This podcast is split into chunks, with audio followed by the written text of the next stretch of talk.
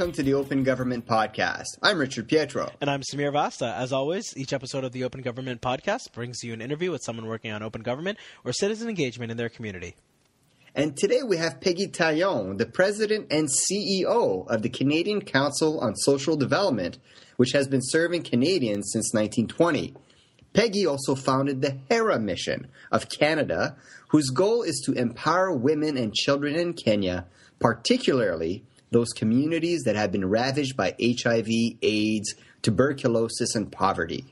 Now, Peggy, you're clearly engaged locally, nationally, internationally, and I'm wondering if you found any common threads between engaged citizens. Absolutely. I think that um, some of the things that you see that are truly unifying, regardless of whether you're working at the local level in your own neighborhood or doing work nationally or or in the global village is that there's uh, a group of individuals who recognize that um, their community, their nation, uh, the, the, the space that they live, work, and play.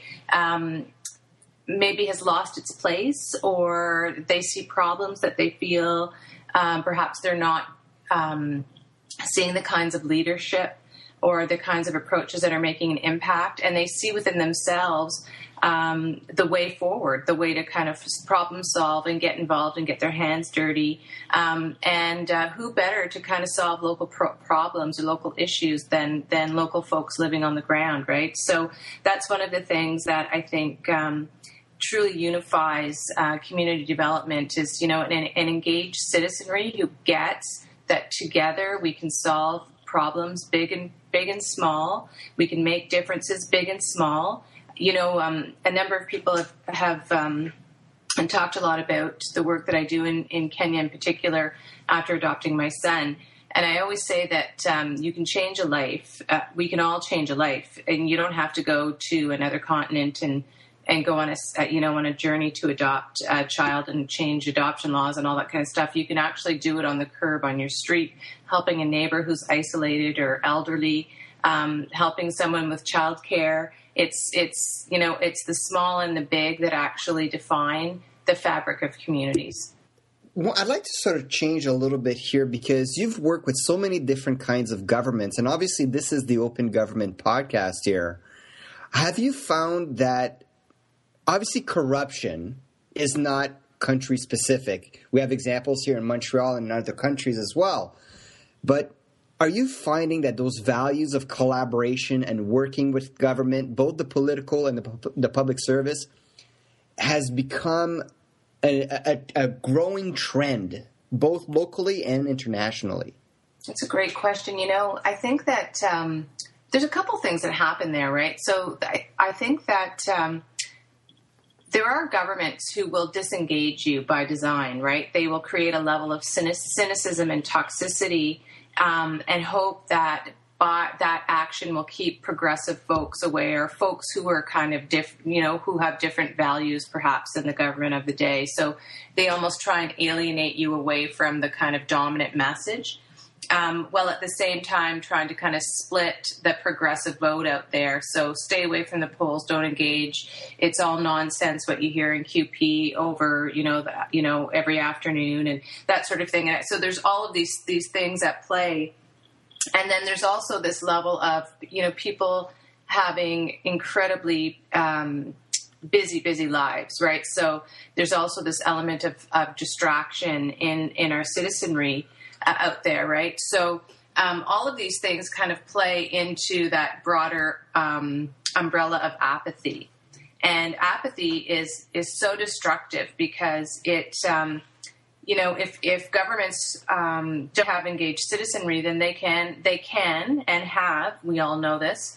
Um, you know, they, they can kind of run amok. They can do things that are not necessarily in the best interest of of their citizenry. Um, and I don't want to paint a, a, broad brush about that. I mean, we we you know. I, I philosophically may not agree with a particular government um, philosophy or approach, but I respect the fact that it is their role and it is their way. Um, and as long as they're not weakening our country, our social fabric, um, fair game, they won the election, they're the government.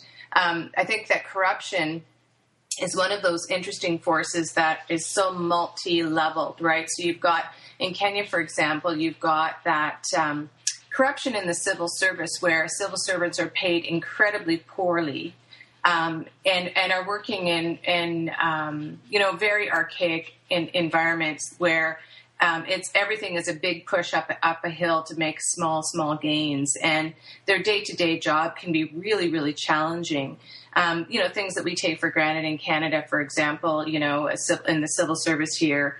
Um, would be a gift to them as far as kind of infrastructure and that sort of thing many people, many of the civil servants in Canada, including the uh, in Kenya, including police, um, are living in conditions that would rival a slum. Right, so so they will they will seek. Um, bribe, bribe is bribe is even hard for me to say, but they will seek financial support um, when to try and uh, move something along for folks. So you're kind of helping them help you, sort of thing, right?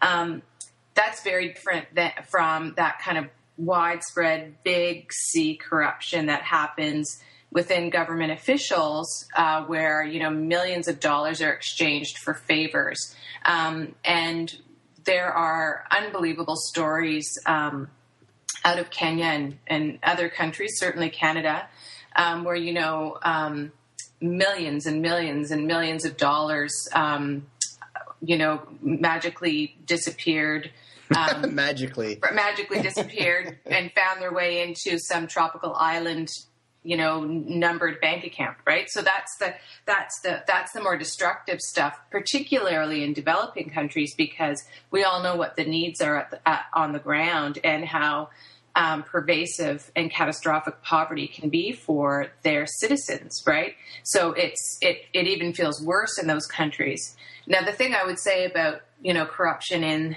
in North America. Uh, and I've thought a lot about this because I've been, you know, because I kind of live in two different um, hemispheres. Uh, um, you know, the, the kinds of corruption here may not be as obvious, and it and it's a different kind of corruption where it's it's it may not necessarily be so much monetary as it is, you know, um, exchanging favors um, that that give you power and position and um, and a lot of it you know we, we've seen a lot of it well it, you know it, for example in montreal within the construction industry and other industries. So so we know it's there and it's it's not as obvious and and it takes a, a much longer time to suss that stuff out. And so you're into kind of two generations before you really understand that the destructive impact of that kind of corruption. Um, but it's just as bad, right? It's just as bad, and it's just not as obvious to us. So we and and I think that there, beca- you know, again going back to that narrative that governments build, there is that oh they're all the same, and you can't trust politicians, therefore you can't trust governments, and and then we all know that you know many governments, our government in particular these days, bashes civil servants, right? So, Peggy, you've worked a lot and you've alluded to a lot of your work in marginalized communities, whether that's in Canada or in Kenya or all around the world. And one of the discussions we don't always have in the open government space is around these marginalized communities, especially people without access, whether that's access to to resources or access to connection or access just access to voice. How do we bridge that access gap? What should the government be doing? What should the community be doing? What kinds of work are you already doing in, in kind of bridging those access gaps? Uh, that's a great question. I think that what that, that the answers lie within marginalized communities themselves. And one of the things that CC, you know, we've been around for 95 years, and we've you know, through that time, obviously have shifted significantly. Our, both our understanding of Canada, our approach, that sort of thing. And I think one of the things that I really like about CCSD these days is that we've recognized that you build, you can build thoughtful, evidence-based national policy, but you need to do it from the ground up instead of the top down.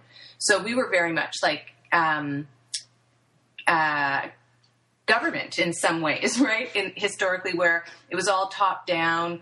Um, we'll give you the best evidence, you know, the evidence. We'll write the white papers. We'll give you the here's the best policy from our perspective, and we'll translate it down. And what we've learned is that you actually learn more and get make a greater impact if you do it the other way. And then the policies that ultimately get established from that experience um, are mu- get much more traction, are much more relevant, and are much more change oriented in the direction that communities really need to see that you know to need to kind of um, get set on fire and, and become alive. And I'll give you a good example in Renfrew County just um, uh, you know a rural part of um, of our, our region here, just west of Ottawa, is a really large geographical um, uh, part and and uh, beautiful part of the world. And there they've um, there was a group of providers who had come to us to ask us to do some work with them around addictions and mental health. And what they wanted to do was actually look at how they could improve the system. And I know that you know, they really kind of thought a bit uh, about an approach that was very driven by the service providers, right? The, and I said, you know, the only way that we would get involved is if it was really driven by people with lived experience and that we actually really learned from their experience and then um, created improvements to the system based on that lived experience. So we actually did this really interesting session. 140 people showed up, and we did this experiential mapping from the point of kind of coming into the system, living in the community, and then moving out of maybe the formal service system to housing and that sort of thing, employment. Um, and some of the things that we, and, and I know that the service providers were, were certainly thinking that we were going to develop something, some proposals that they would bring forward to the regional health authority and the government around increasing funding. But if you looked at it through the lived experience lens, they didn't really care about that. What they actually wanted was to feel welcomed. They wanted to feel like they were truly part of a community, that they mattered, that their lives and their lived experience mattered, because they actually felt very stigmatized and very um, isolated in their community. Because in a small community, let's face it, people know who you are. And so if the police have shown up at your apartment several times and you've been seen out, uh, you know, at odd hours um, doing what's perceived as kind of you know odd behavior you're going to get labeled and and people will start to avoid you and you're certainly not going to get a job and that sort of thing right so what's been really cool about this is that um, what where we, where I think the service providers thought we'd go with it was absolutely um, you know, we went a completely different direction. And what we ended up doing was doing a lot of public awareness and public engagement around stigma and educating people about mental health. And the cool thing about that is that you can establish policy around that. You can also, you know, create a platform for public awareness and engagement, um, and it can become national because other communities can literally take that up and it was totally grassroots and so what it would look you know what it looked like in renfrew county would look very very different in nanaimo or or you know Halifax or St. John. And that's you know fantastic work you you guys have been able to do, and you in particular, Peggy has have been able to do. And I think the one common thread, going back to my original question about the engaged citizen, is if you're able to create that environment where a citizen will feel as though they're a valued citizen, yeah. that they are welcomed, then that's how you are able to create that that that critical mass, and um, that is so very important. And thank you so much for sharing those experiences with us here today. And please don't stop your work, especially the work internationally you've been doing. Yeah, it's it's it was incredibly rewarding, and I, you know, for me personally, I just keep learning from it. That was Peggy Taillon from Ottawa, Ontario, on the Open Government Podcast. If you have any questions about today's episode, you can reach Peggy over on Twitter at Hera Mission or on either of her websites, heramission.org or ccsd.ca. And of course, you can always send us a question on our hashtag at OGT Pod. Thanks as always to Keith McDonald of Sheryl's Crush for providing the intro and outro music. And until next time, I'm Richard Pietro. And I'm Sameer Vasta. Thanks again for listening, and we'll be back soon with our next interview with someone in the open government community.